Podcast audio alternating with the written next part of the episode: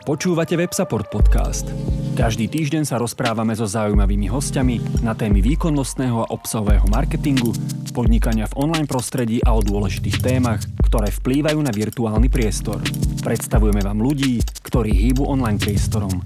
Sledujte nás na Spotify, iTunes a Soundcloude. Ak sa chcete zúčastniť na živo ďalšieho rozhovoru, sledujte nás na Facebooku. Milí priatelia, vítajte pri počúvaní podcastu zo série Nie som technický typ. Tieto podcasty pre vás pripravuje WebSupport v spolupráci s Minitech MBA. Ja sa volám Mirka Uhnák a v Minitech MBA sa venujem vzdelávaniu žien v oblasti informačných technológií. Našou dnešnou témou je bezpečnosť detí na internete. Priznám sa, že keď som zvažovala túto tému, a tak som prižiadala aj na to, že veľmi častou motiváciou žien, ktoré sa hlásia do programu Minitech MBA, je aj porozumieť vlastným deťom. Vedieť s nimi držať krok a vedieť sa s nimi o technológiách rozprávať. V rámci nášho kurikula sa venujeme téme počítačovej bezpečnosti a často od žien prichádzajú otázky, ako správne doma nastaviť technológie tak, aby boli bezpečné a ako sa možno pozerať aj na všemožné druhy nebezpečných praktik na internete, ktoré ohrozujú naše deti. Práve preto som sa rozhodla do nášho podcastu prizvať odborníčku na informačnú a komunikačnú bezpečnosť na internete a ktorou je Veronika Krajčevičová, riaditeľka firmy Bugino. Veronika, vítajte medzi nami. Ďakujem za pozvanie, pekný deň. Veronika, mám pre vás hneď návod, jednu zahrievaciu otázku. Veľmi často sa polemizuje nad tým, že či je internet bezpečným alebo skôr nebezpečným svetom. Ako to vnímate vy? Internet je komplexný a rozmanitý systém, ktorý môže byť zároveň bezpečný a nebezpečný. Ono to závisí od rôznych faktorov, ako sú správanie používateľov, úroveň ochrany osobných údajov, bezpečnostné opatrenia, ktoré sa uplatňujú. Na jednej strane nám internet poskytuje obrovské množstvo informácií a možností pre vzdelávanie, komunikáciu a vytváranie kontaktov. Pomáha nám rýchlo prístupovať informáciám, zdieľať naše nápady, spolupracovať s ľuďmi z celého sveta – No na druhej strane nesie zo seba určité rizika, ako sú kybernetické útoky, šírenie dezinformácií, online zneužívania a podvody, ktoré môžu viesť k strate financií, uniku osobných údajov, narušeniu súkromia, šikane alebo dokonca depresiám.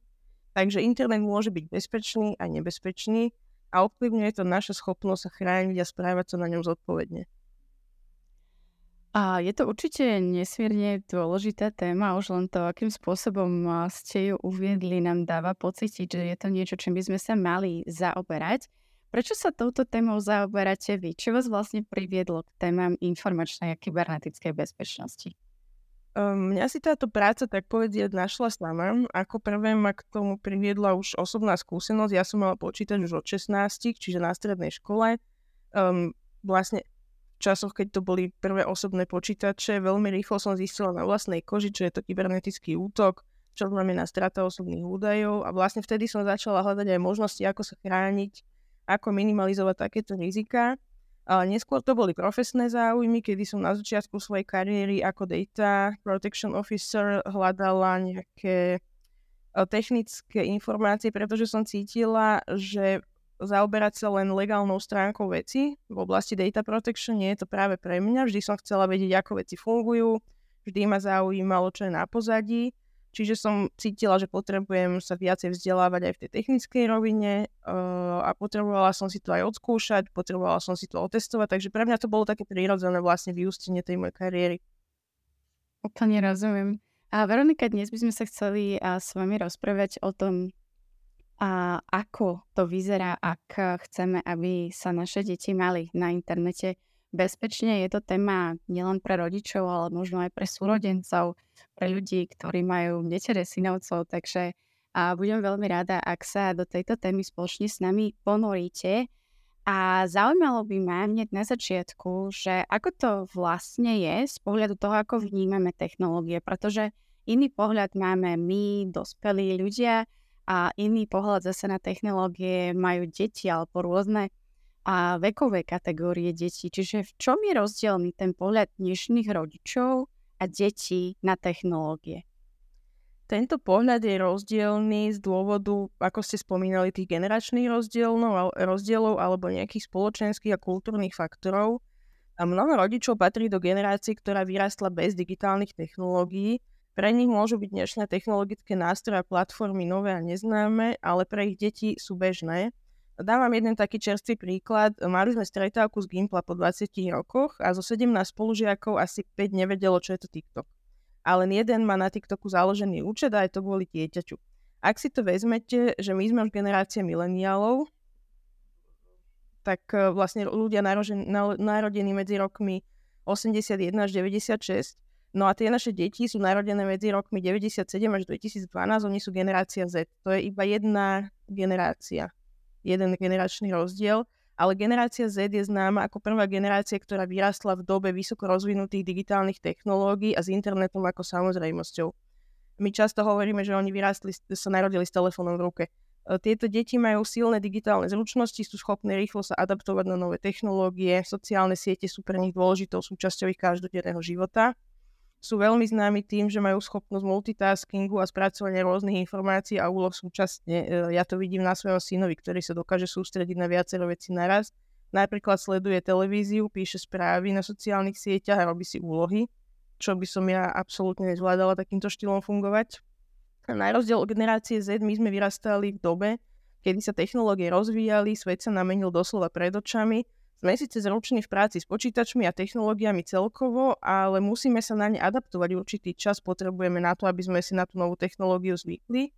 My sme generácia tzv. digitálnych imigrantov a naše deti sú tzv. digitálni domorodci. Čiže rada by som podotkla, že toto je jeden taký zásadný rozdiel, ktorý vlastne potom vytvára ako keby ten eh, gap medzi nami a našimi deťmi. No a v našich podmienkách ešte existuje veľa rodičov, ktorí sa neoznačujú mileniálmi, napriek tomu, že sa narodili v tom období 81-84, ale patria do tej skoršej generácie, pretože zažili uh, bývalý režim a boli ovplyvnení kultúrne uh, veľmi týmto spôsobom života.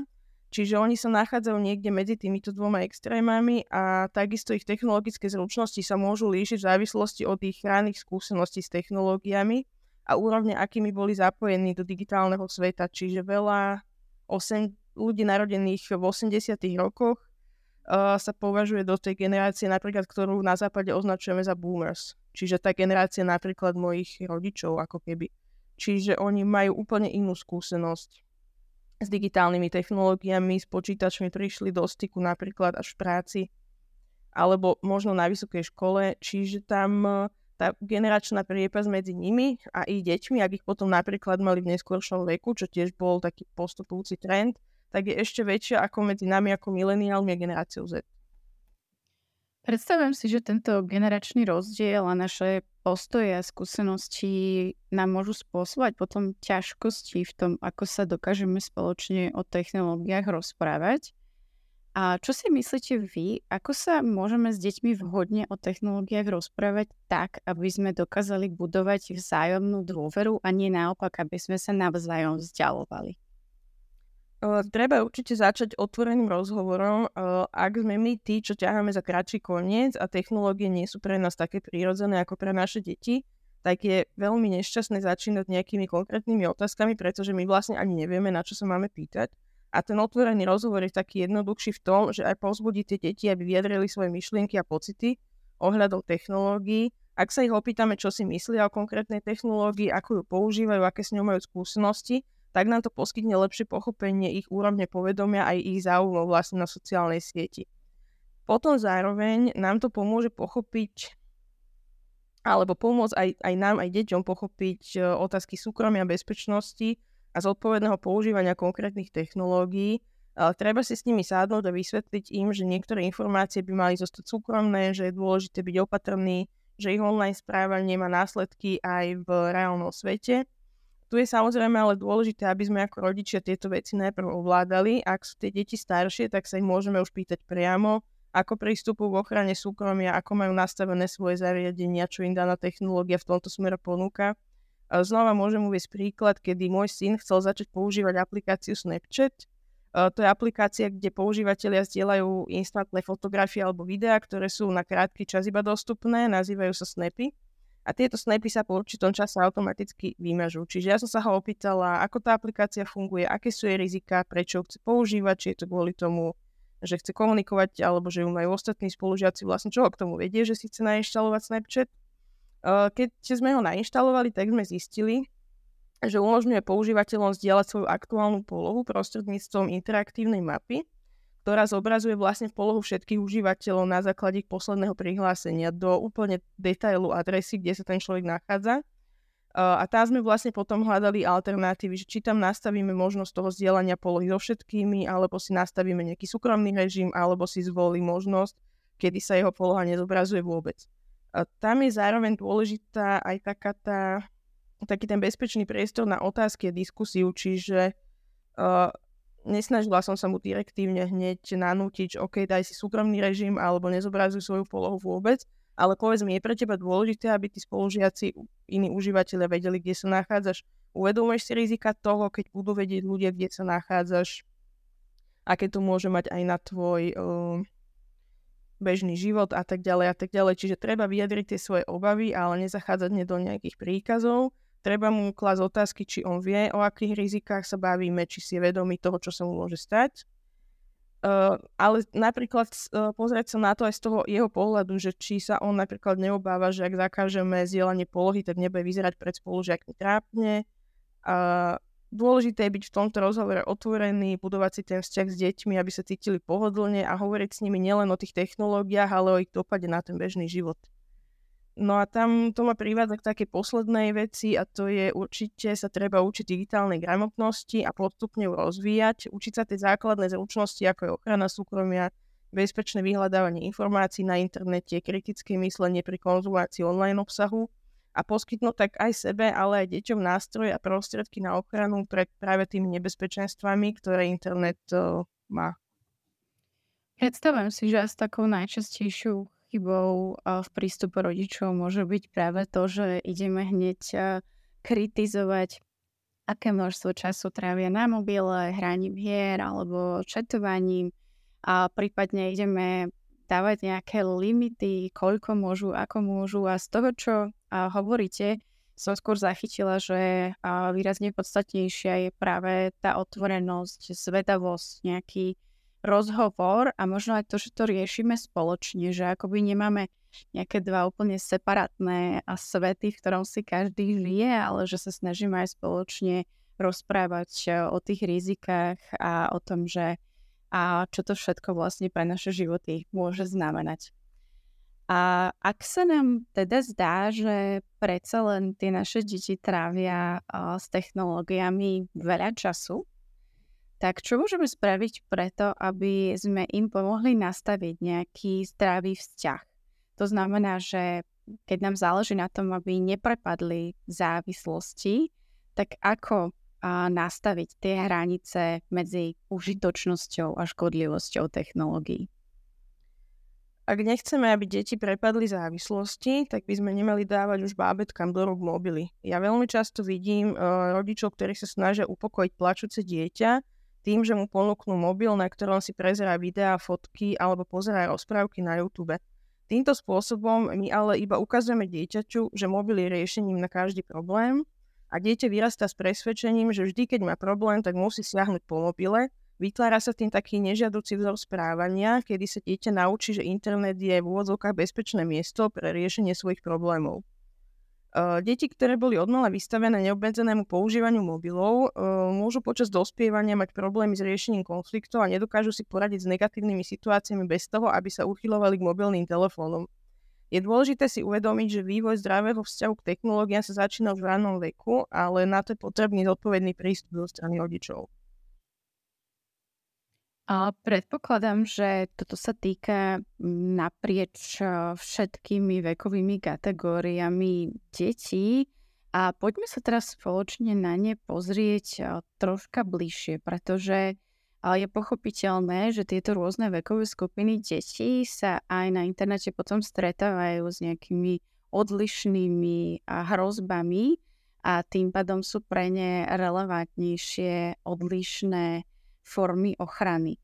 A ja si tak predstavujem, že úplne iné problémy riešime s deťmi, ktoré sú možno ešte niekde v takomto predškolskom veku versus potom niekde na prvom či druhom stupni, potom tu máme tínedžerov, tak Ako sa vlastne môžeme pozerať na hrozby, s ktorými sa stretávajú tieto rôzne vekové skupiny detí?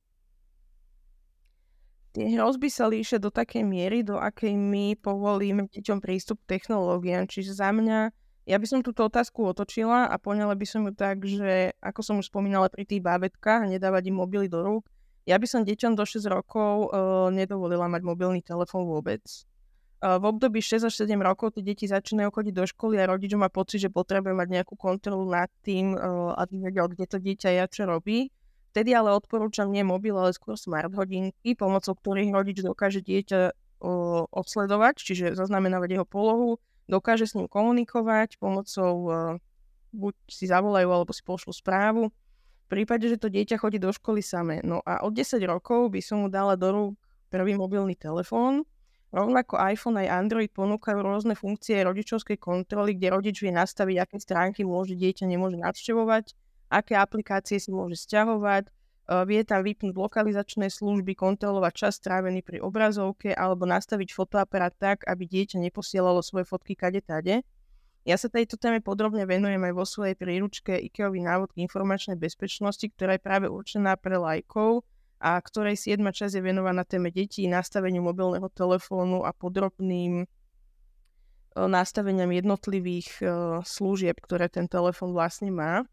Okolo, tých veku, okolo toho veku 13 rokov už by som postupne rodičovskú kontrolu dieťaťu uvoľňovala, ale s tým, že v tomto období ho učíme alebo spolu sa učíme nejakej zodpovednosti, napríklad ako uh, si aktualizovať mobilný telefón, ako si robiť jeho zálohy, ako bezpečne komunikovať na internete, kontrolujeme čas strávený pri hraní a zábave na mobile.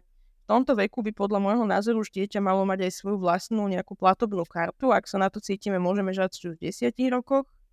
A tam zase dieťa sa učí finančnej gramotnosti a zodpovednosti v rámci svojich možností a pod našim dohľadom ako rodičov.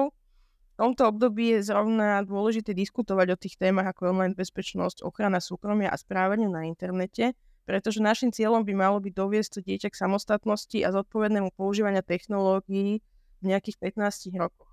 Kedy by som to dieťa už nechala samostatné s nejakým minimálnym dohľadom, v tomto veku už tie deti väčšinou nastupujú na strednú školu, čiže k mobilu im pribudne aj počítač, začínajú používať Apple Pay, Google Pay, čiže skôr by som v tomto období už poňala uh, ten dohľad ako nejaké partnerstvo ak bude dieťa niečo potrebovať, môže za nami prísť, poradu, ale nemali by sme už až tak masívne kontrolovať. Jasno, to dáva a zmysel. A otvorili ste tam niekoľko veľmi zaujímavých a, tém. Skúsim sa aspoň niektorými z nich a, o niečo viacej zaoberať. A predpokladám, že taká najčastejšia a, motivácia, prečo siahame po technológiách je práve komunikácia a četovanie. Je to veľmi rýchle, pohodlné a samozrejme tej generácii našich detí absolútne prirodzené.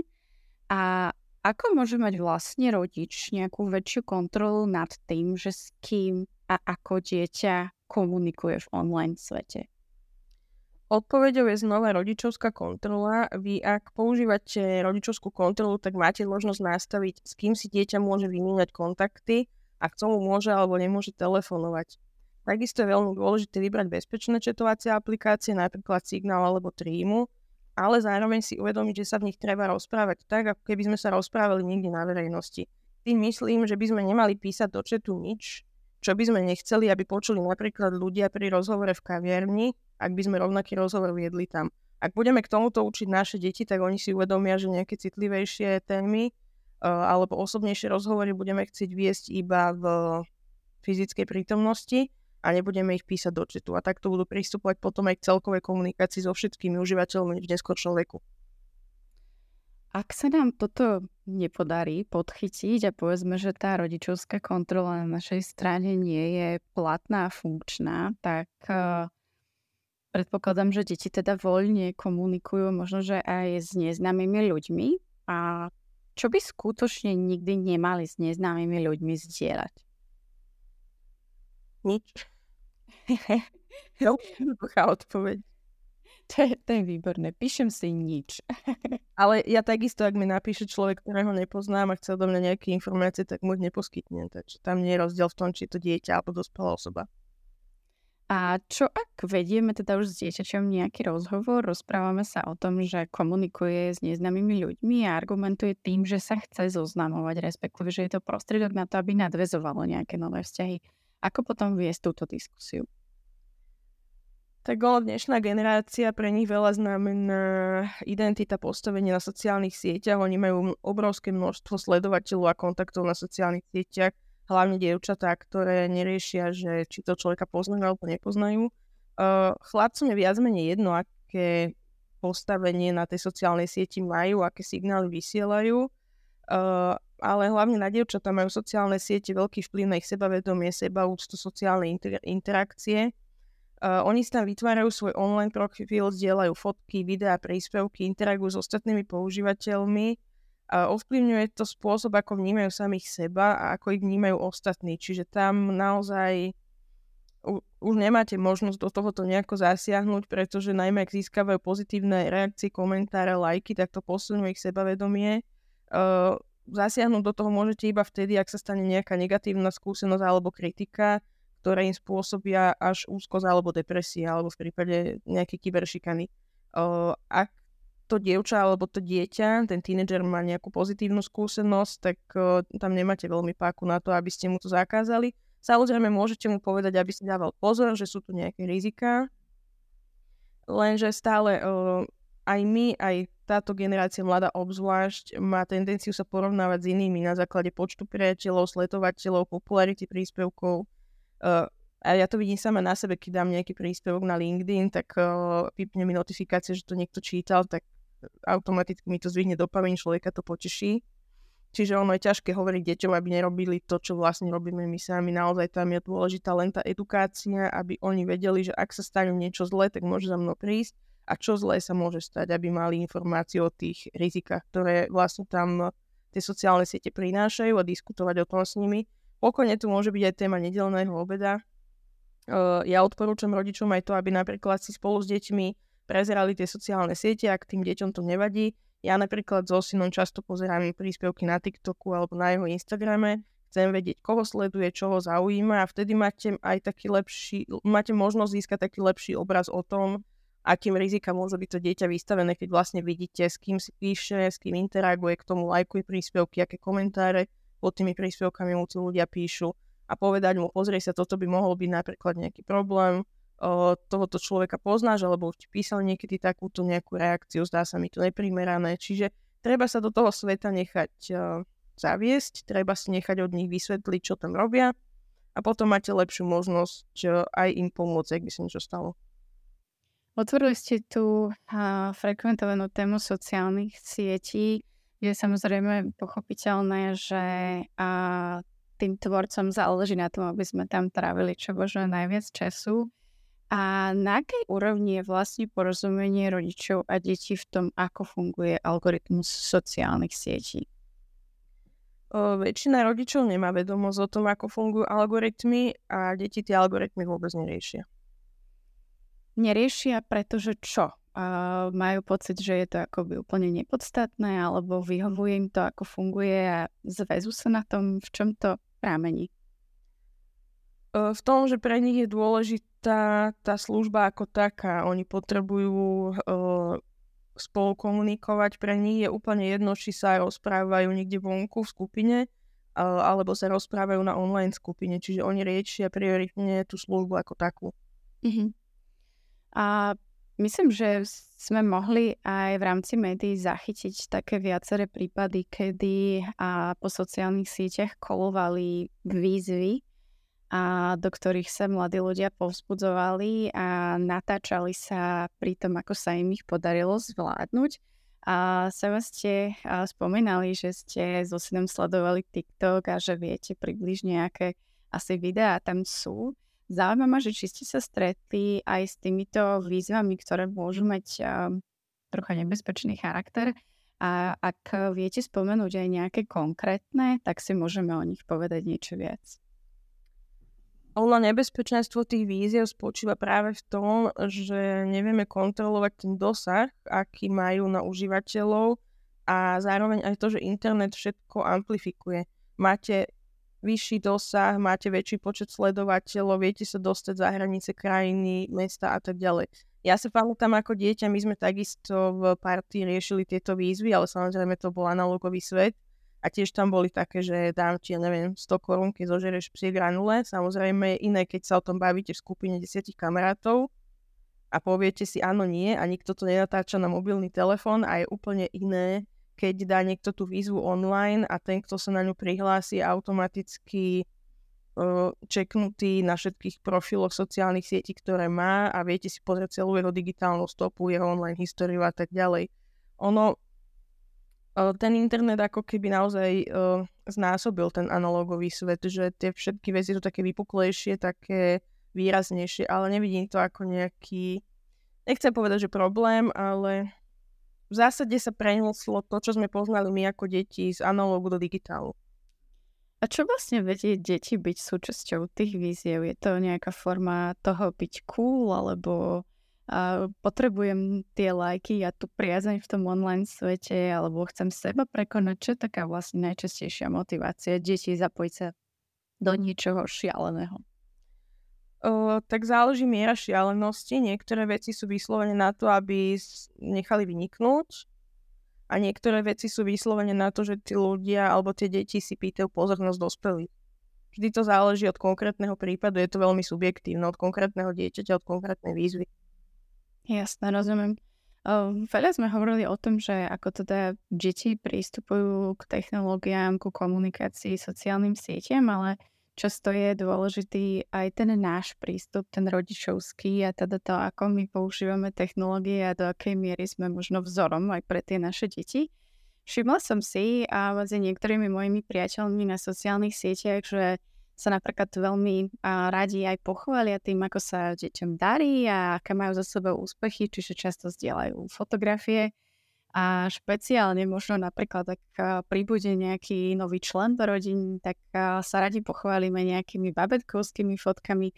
Ako je to vlastne s týmto zdieľaním fotiek? A začníme tým, že čo sa vlastne s týmito fotkami, ktoré na sociálnych sieťach zdieľame, deje. No, záleží veľmi od typu sociálnej siete a od nastavenia profilu, ale v zásade, ak máte v profilovke alebo cover foto na sociálnej sieti svoju fotku alebo fotku seba a svojich detí, tak tieto fotky sú vždy verejne dostupné pre každého bez ohľadu na to, či váš profil je súkromný alebo verejný. Dokonca sú dostupné aj pre používateľov, ktorí nie sú registrovaní na danej sociálnej sieti. Uh, zároveň uh, veľa ľudí si myslí, že ak zdieľa fotky sociálnych, na sociálnych sieťach detí v súkromných skupinách, tak to znamená, že tie fotky sa neukladajú na serveroch sociálnych sietí, lebo väčšinou sa tam objaví taký oznam, že fotky, že fotky budú po 24 hodinách vymazané, ale oni budú vymazané len z toho jeho používateľského účtu. Pretože s každou fotkou, ktorú nahráte na sociálnu sieť, udelujete tejto sociálnej sieti licenciu neobmedzenú na ďalšie používanie týchto fotiek kedykoľvek a kdekoľvek. Tieto fotky sa väčšinou spracúvajú a analýzujú, napríklad za účelom cieľenia reklamy. Uh, je tu ďalšie riziko print screenov. Veľa ľudí si myslí, že ochráni svoju bezpečnosť tak, že bude posielať fotky len do určitej skupiny na sociálnej sieti, napríklad si vytvoria skupinu rodina a že tieto fotky už ďalej nebudú zdieľané alebo že k ním nebude mať prístup veľa ľudí. Už som riešila veľa takých prípadov, kedy si starí rodičia spravili print screeny tejto fotky a potom ju zdieľali s ostatnými členmi rodiny, ktorí neboli členmi tejto skupiny Čiže rodič si myslel, že fotky zdieľa privátne v tejto skupine, ale, skupine, ale nejaký člen, ak si urobí print screen a tú fotku si odloží na neskôr, tak on to nevie ovplyvniť. Ale zároveň existujú sociálne siete, ktoré vám nahlásia, ak si niekto z vašej fotky spravil print screen, to je napríklad už spomínaná aplikácia Snapchat.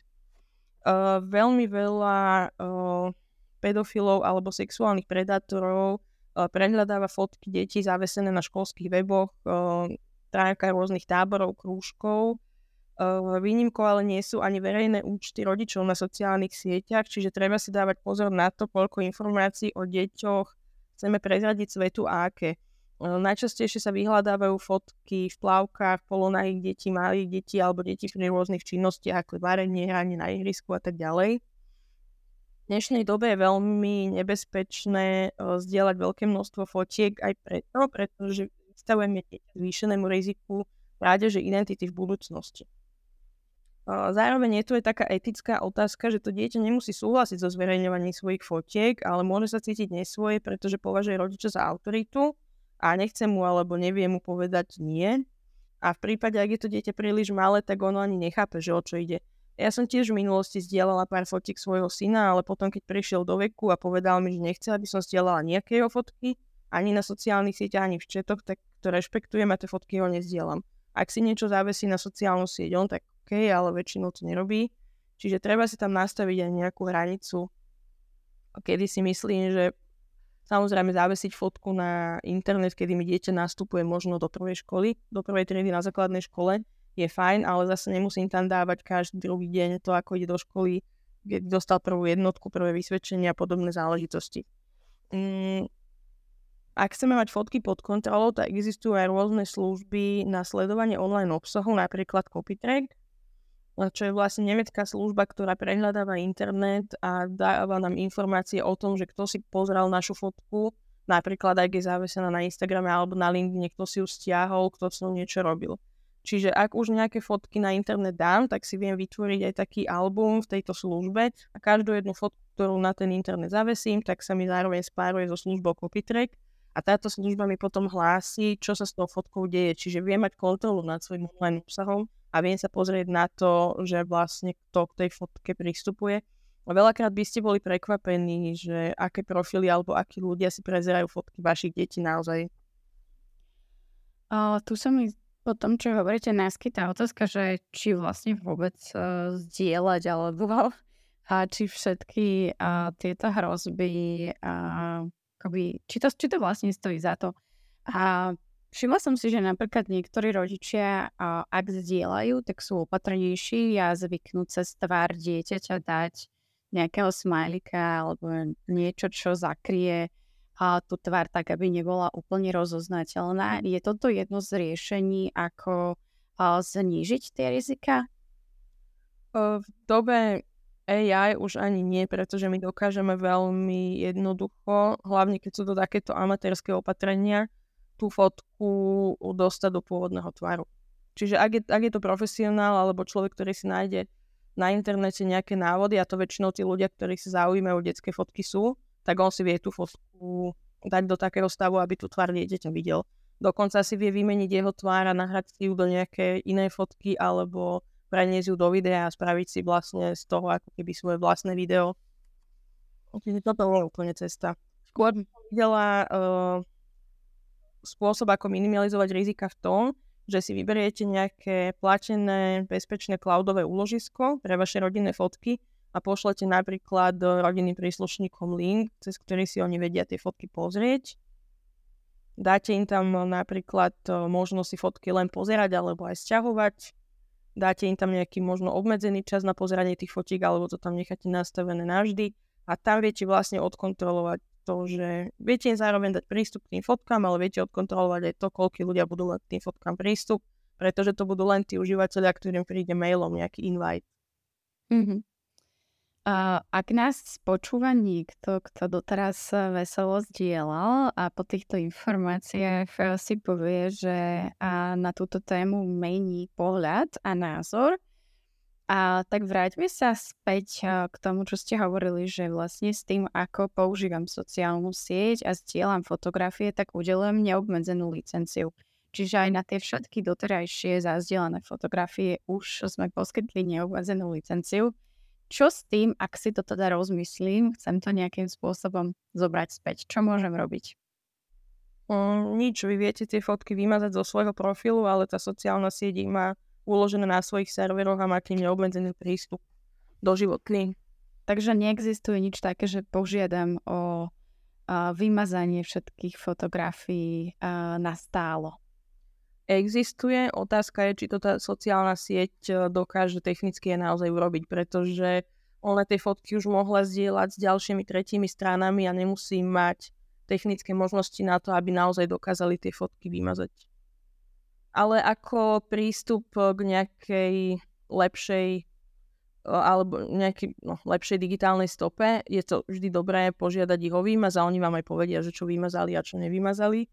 Uh, pre takú širokú verejnosť si myslím, že to stačí, pretože ak si vás bude nejaký bežný človek googliť a tie fotky vyma- vymažete zo svojho profilu a potom požiadate sociálnu sieť, aby ich vymazala, tak uh, väčšina láckej verejnosti už, na- už nenájde pri bežnom googlení a profíci, ktorí sa tejto téme venujú, ak budú chcieť tie fotky nájsť, tak ich nájdú vždy. Záleží to len od času a peňažných prostriedkov, ktoré na to budú mať, ale ako taký bežný ako taký bežný spôsob ochrany si myslím, že je to vždy dobré, len si treba uvedomovať, že to je 100% riešenie. Mm-hmm. A pri týchto sociálnych sieťach ste spomenuli ešte jednu zaujímavú vec a to je krádež identity. A čo to vlastne znamená? A prečo by vôbec niekto mal záujem môjmu dieťaťu ukradnúť jeho online identitu? Tak keby ste boli vy malá, tak uh, ja si budem zbierať iba dáta nejakých detí zo sociálnych sietí a teraz sa dostanete do pozície, kde aktuálne ste. A ukradnem vám identitu, tak vám ukradnem identitu vašu aj celého vášho biznisu, viem si presmerovať svoju, vašu web stránku na svoje servery, všetky platby, ktoré v rámci vášho biznisu riešite všetku komunikáciu s obchodnými partnermi a buď vás budem vydierať, aby ste mi zaplatili, aby som vám vašu identitu vrátila, čo by ste určite asi urobili, alebo si budem uh, namiesto vás vlastne generovať nejaké platby a budem oslovať potenciálnych obchodných partnerov a ten profil bude vyzerať veľmi legitímne, pretože na ňom bude mať fotky za veľmi dlhé obdobie. Iné je, e, keď pozeráte nejaké Instagramové profily, že napríklad mi napíše nejaký v úvodzovkách vojak americkej armády a má tam 4 fotky a všetky sú ako keby jeho aktuálne a iné je, keď má ten profil 100 fotiek alebo 50 fotiek a sú tam fotky, kedy bol mladší, kedy bol tínedžer, kedy bol dieťa. Tam ten profil potom vyzerá veľmi uveriteľne a trvá mi naozaj dlhší čas, kým si overím, že či ten profil uh, je pravý alebo je falošný. Bežný užívateľ, ak by zbadal takýto profil, tak si bude mysleť, že pravý, čiže si bude myslieť, že komunikuje s vami, alebo teda s tým americkým vojakom a nebude riešiť uh, žiadnu možnosť podvodu na internete, tým pádom sa tomu podvodníkovi naskytne veľmi široká možnosť, ako vás pripraviť o peniaze. Alebo ako vás pripraviť o nejaké údaje a vlastne pomocou tých údajov zase zautočiť na nejakú inú obeď. Takže slúžia akoby ako nástroj na nejaké ďalšie a, náročné témy, ďalšie vydierania, možno nejaké obracie o peniaze, ukradnutie údajov, takže to je tiež celkom závažná téma. Spomenuli ste tiež v kontexte tých sociálnych sietí súhlas, že teda to malé dieťa mi ešte súhlas alebo nesúhlas nevie dať, ale možno, že už staršie dieťa sa vie ohradiť voči tomu, že či chce, aby jeho fotky boli rodičmi zdieľané na sociálnych sieťach. A tu sa mi zase otvára taká téma tej šikany, že um, zachytila som také prípady, kedy rodičia a zdieľali fotky svojich detí, možno aj nahých alebo v nejakých citlivých situáciách a potom dochádzalo k šikanie, k nejakým posmeškom zo strany spolužiakov. Máte skúsenosti aj s týmito témami? Je to niečo, čo je časté? Stáva sa to na stredných školách hlavne pomerne častou témou, že spolužiaci si vyberú fotky vlastne rodiča svojho spolužiaka alebo pozrú si profil rodiča svojho spolužiaka napríklad na Facebooku alebo na Instagrame a vyberú si tam fotky, kedy ten spolužiak bol mladší a začnú kolovať potom v triedných skupinách rôzne memečka Veľkou inšpiráciou im je Zomri. Tie deti si často neuvedomujú, že tam je rozdiel medzi memečkami, ktoré vytvára nejaká, nejaký profil, ktorý sa um, klasifikuje ako politická satyra a iné je, keď to memečko spraví on, ako bežný človek. No a na základe týchto memečiek potom vlastne šikanujú spolužiakov, robia si z nich posmech. Samozrejme, školy nevedia tieto situácie adekvátne riešiť, pretože znova sa vraciame k tej digitálnej gramotnosti, oni majú veľmi dobre vypracované postupy na tzv. klasickú šikanu, ale veľmi ťažko riešia digitálnu šikanu aj z toho dôvodu, že väčšinou to skončí pri tom, že dostanú žiaci nejaké napomenutie alebo zníženú známku zo správania a prikážu im vymazať im alebo zrušiť ten triedny chat a nahradiť ho novým a vymazať všetky tie memečka. Ale znova sa vraciame k tým fotkám, že ak si niekto z toho spravil print screen, tak tam už neviete zaručiť, že za, za rok, za pol roka, za mesiac sa tá fotka niekde neobjaví znova. Na druhej strane napríklad TikTok má tak nastavené zdieľanie fotografií, že vy neviete úplne tú fotku dohľadať. Tam je možnosť ju zdieľať vo veľmi takých vami vytvorených skupinách, kedy ani, ani ja nemusím mať prístup ku všetkým tým fotkám, ktoré vy ako užívateľ na TikToku zdieľate, čiže ono je to prakticky nedohľadateľné. Ale keďže na o, základných školách chýbajú tieto hodiny, kedy by sa deti učili, čo je to akože normálne, reálne, že čo je to kyberšikana, ako sa proti nej brániť a čo ešte môžu a čo ešte nemôžu, tak potom oni častokrát to robia aj nevedomky, že to nie je úplne cieľené, že by, že, že by chceli, chceli toho spolužiaka šikanovať, oni si len myslia, že to vtipné. A že keď to napríklad robí zomri alebo podobné stránky, tak to môžu robiť aj oni. A potom sú prekvapení, keď im učitelia alebo teda vedenie školy povie, že nie, alebo policia im povie, že nie, nemôžete. Čiže tá hranica medzi vnímaním toho, že čo kto si môže dovoliť na internete veľmi tenká. A tým, že sa to nekomunikuje s tými žiakmi, tak oni majú potom pocit naozaj, že nerobia nič zlé. A ak ako rodič už cítim, že naozaj sa niečo zle deje, že sme vo vážnej situácii, tak na koho sa vlastne môžem obrátiť? Aká je tá postupnosť, že za kým prichádzam a žiadam o pomoc? Um, prípade naliehavých situácií, ako napríklad hrozba fyzického násilia, nejaké vyhrážanie, tak je potrebné okamžite kontaktovať políciu. Rovnako je tomu aj v prípade sexuálneho zneužívania alebo obťažovania. Ak sa stanete obeťou online podvodu, nejakého stalkingu alebo šikany, tak by ste sa mali obrátiť aj na políciu, aj na odborníka, ktorý sa zaoberá kybernetickou bezpečnosťou, pretože vám môže poskytnúť odbornú pomoc. Veľa ľudí si napríklad myslí, že v prípade nejakej platby, online platby, tie peniaze už nikdy neuvidí, ale tam je naozaj dôležitá rýchlosť tej reakcie. Veľakrát my dokážeme kontaktovať banku a banka dokáže tie peniaze zastaviť a vrátiť ich späť na účet uh, tej poškodenej osoby. Závisí to od strašne veľa faktorov od toho, či je to zahraničná platba, tuzemská platba, či bola riešená prevodom, kartou a tak ďalej ale naozaj ten čas na nápravu tam koľkokrát je, len ľudia o tom nevedia. Veľakrát podľahnú panike a kontaktujú nás až po pár dňoch, kedy už naozaj s tým nevieme robiť nič.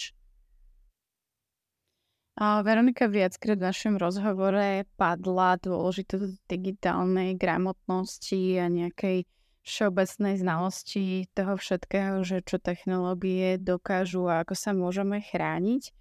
A Myslím si, že o týchto témach sa už hovorí o niečo viacej ako povedzme pred takými tromi až 5 rokmi. Zaujíma ma, že a či platí, že čím viac sa o bezpečnosti počúvame, tak tým viac to v nás môže vyvolať strach, možno že až nejakú paranoju. Um, alebo naopak uh, to šíri práve um, takú nutnosť chrániť sa a posúvať to ďalej alebo rozširuje to tú povedomosť o tom, že aké kroky máme v našich domácnostiach alebo rodinách zaviesť, aby sme boli v bezpečí? Je pravda, že ak človek počúva o téme kybernetickej bezpečnosti prvýkrát, tak môže vzniknúť nejaký strach alebo paranoja. Ja to častokrát aj vidím alebo čítam na príspevkoch, keď e, si ľudia kúpia môj IKEAový návod a prečítajú ho, tak potom mi píšu, že bože môj, ja som ani nevedel, nevedela, že toľko nebezpečenstiev existuje, že toľko spoločností zbiera moje údaje na rôzne účely a bojím sa teraz používať e-mail, Messenger, hocičo. Vtedy im hovorím, že je dôležité sa tejto téme venovať postupne. Áno, doteraz sa tomu nevenovali vôbec a teraz na prvýkrát to môže byť veľmi zaťažujúce, ale ak sa budú postupne venovať každej téme a získavať tie vedomosti o bezpečnosti a chrániť seba, svoju rodinu, tak to nebude také také negatívne, také nárazové. Samozrejme, ja neodporúčam každému aj čítať články v novinách o tom, kde koho hekli, a venovať sa tejto téme nejak extenzívne. Naozaj je dobré sa zamerať na seba, na svoju rodinu a istými krokmi postupne. Ono je to niečo podobné, ako keď začínate so zdravým životným štýlom alebo s cvičením. Tiež neprídete do gymu a nie ste tam 6 hodín, ale chodíte postupne, naj, najmete si nejakého trénera alebo si kúpite nejaký cvičebný plán a začínate postupne, kým sa dostanete do formy. Toto je úplne rovnaká vec. Treba začať postupne, po malých krokoch a postupne sa dostať do formy. A, tak poďme sa teda ešte pozrieť e, na tú postupnosť. Ak teda a som ako rodič e, rozhodnutý, že chcem, aby naša domácnosť mala zvýšenú bezpečnosť pri používaní informačných technológií, tak a, aký postup by ste navrhovali, a že máme zaviesť? Možno čokoľvek vám napadne od tej rodičovskej kontroly po ochranu zariadení, môžeme si to nejako spoločne zhrnúť a aby sme si to mohli potom v našich domácnostiach aplikovať. No, ak máme malé deti, tak si z toho môžete spraviť aj hru na nejakých digitálnych superhrdinov a nastaviť si tie pravidlá hranice spolu so svojimi deťmi. Uh, ak sú tie deti väčšie, toto je pomerne komplexná téma. Uh, ja sa v tomu v príručke venujem na viac ako 90 stranách, čiže tam sú podrobné návody, ako si nastaviť domáci router, ako nastaviť kamery, počítač, mobilné zariadenie, ako nastaviť deťom prvý smartfón, ako napríklad uh, používať internet, keď cestujem na nejakú dovolenku. Uh, tých tém je naozaj veľa, treba si to rozmeniť na drobné z, vy, vybrať si to, čo je pre mňa v tejto chvíli najdôležitejšie, čomu sa chcem venovať ako prvé. Pre niekoho to môže byť práve ten prvý smartfón dieťaťa, pre niekoho iného to môže byť Wi-Fi pripojenie, pre niekoho iného počítač, niekoho môže skôr zaujímať uh, jeho vlastný dom a nejaké smart zariadenia, ktoré tam má, čiže treba si alebo silné hesla a podobné záležitosti. Niekto, kto napríklad teraz si povedal, že už nebudem zdieľať fotky na internete, tak ho môže trápiť jeho digitálna stopa, Čiže v každej tej kapitole sa venujem podrobne všetkým týmto témam a oveľa viac témam a treba si zvoliť to, čo je pre toho človeka najdôležitejšie. Čiže nedá sa komplexne povedať, že teraz si poďme všetci zabezpečiť počítač a potom telefón a bude to OK. Každý má tú situáciu inú a každý potrebuje v tejto chvíli niečo iné. Mm-hmm. Tak si potom poďme povedať, že ako sa môžu naši posluchači dostať k vášmu IKEOvému návodu, aby si mohli túto postupnosť krokov zvážiť a pozrieť sa na tú svoju domácnosť a ísť tak nejak systematicky po týchto témach. Je dostupný na mojom webe www.bugino.com Prípadne ma môžu osloviť aj na sociálnej sieti LinkedIn alebo Facebook alebo Instagram a vieme im poslať e, odkaz, kde si môžu ten, tento návod buď stiahnuť zdarma, niektoré časti, alebo zakúpiť potom v celosti. Výborne, ďakujem Veronika, to je veľmi užitočné. A mám ešte jednu záverečnú poslednú otázku a každej hostky, ktorá je súčasťou nášho podcastu. A sa pýtam na to, že keby mala možnosť vo svojej oblasti pôsobenia zmeniť ktorúkoľvek vec, tak ktorá by to bola? Jednu vec v mojom odvetví? Jednu vec tak ja by som rada zmenila ten pohľad na bezpečnosť a technológie ako také. Bola by som veľmi rada, keby ľudia venovali zvýšenú informovanosť a povedomie kybernetickým hrozbám a ochrane súkromia. A nemyslím si, že to hovorím úplne z pozície toho odborníka. Ja som takisto tým odborníkom pred 20 rokmi nebola. Takisto som používala Facebook v rovnakej miere ako všetci ostatní. Zdieľala som fotky ako všetci ostatní. Moje heslo bolo meno môjho syna, dátum jeho narodenia, čiže som presne, presne viem, o čom hovorím a tá cesta bola dlhá, ale nebola komplikovaná a nebola taká, že by som si niekedy povedal, že nedá sa to, nezvládnem to, nerozumiem tomu. Naozaj niekedy tie veci stoja chvíľku nášho času a našej pozornosti, ale dokážu nám zvýšiť bezpečnosť vo veľmi veľkej miere. A ak by ľudia naozaj porozumeli tým rizikám a nepanovalo by tu také presvedčenie, že mňa sa to netýka, to sa týka iných, alebo to sa týka veľkých firiem, my nie sme tí, čo by sme si mali dávať pozor, ale keby si tí ľudia naozaj uvedomili, že tie technológie nás spájajú a tým, ako nás spájajú, tak prinášajú so sebou aj rôzne riziká a naučili by sa aktívne chrániť svoje údaje a svoju bezpečnosť online, tak by sme všetci boli vo veľa lepšej štartovacej pozícii, ako sme teraz.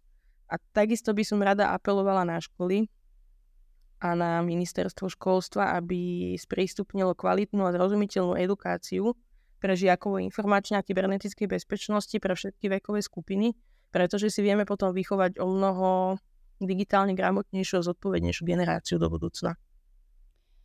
Tak, eh, Veronika, beriem túto vašu záverečnú odpoveď ako nejakú uh, výzvu a rovnako aj motiváciu, že je možné sa v týchto témach zlepšovať, zdokonalovať, že je to nejaká cesta, na ktorú ste sa pred rokmi vydali aj vy a že sa na ňom môžeme vydať aj my.